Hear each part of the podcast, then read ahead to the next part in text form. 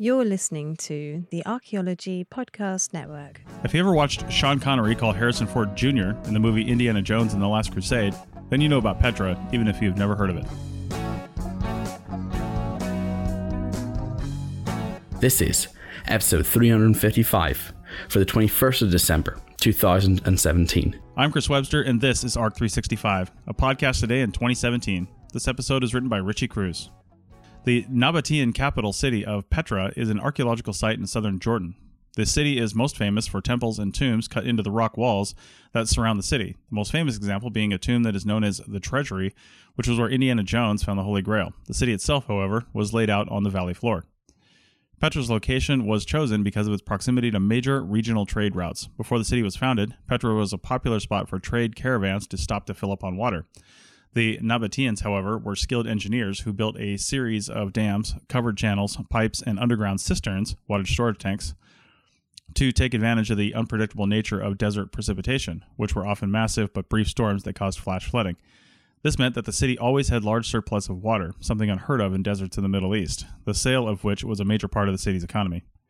Evidence suggests that Petra was founded in approximately 312 BC, the rugged terrain of this valley made Petra a natural fortress that even the Romans could not conquer.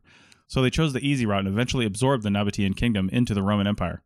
And Petra continued as a prosperous trading hub until a combination of the rise of maritime trading networks that were faster and cheaper than overland caravans and an earthquake that destroyed the city's water management system led to the abandonment of the city in the 6th century. The city then became a tourist destination into the Middle Ages before being forgotten. It was not until the 19th century that Petra once again was rediscovered and became a tourist destination again. Today, Petra is Jordan's most visited tourist destination. Petra is situated in a rugged valley surrounded by sandstone slopes. The city was likely approached by ancient traders from the north and south sides of the valley, ending with a steep descent into a steep sandstone valley. These slopes were what made Petra a natural fortress because it was easy to pick off invading soldiers as they attempted to come down into the valley.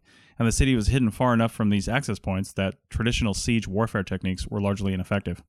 Today, tourists, however, enter the city from the eastern entrance, a dark, narrow gorge called the Siq, which translates into the shaft, which is a natural geological feature formed into the sandstone surrounding Petra and was used as a waterway to channel water into Petra's water system. Current archaeological investigations at Petra are primarily aimed at preserving the city and negating the negative effects of the large number of tourists who visit the site every year. Thank you.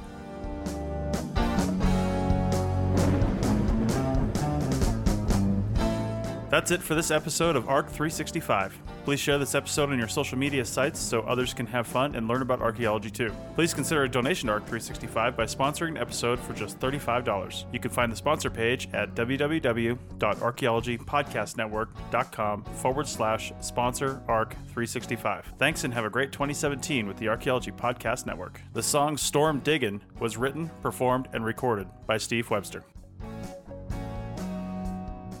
This show is produced by Chris Webster and Tristan Boyle and was edited by Chris Webster. This has been a presentation of the Archaeology Podcast Network. Visit us on the web for show notes and other podcasts at www.archpodnet.com. Contact us at chris at archaeologypodcastnetwork.com.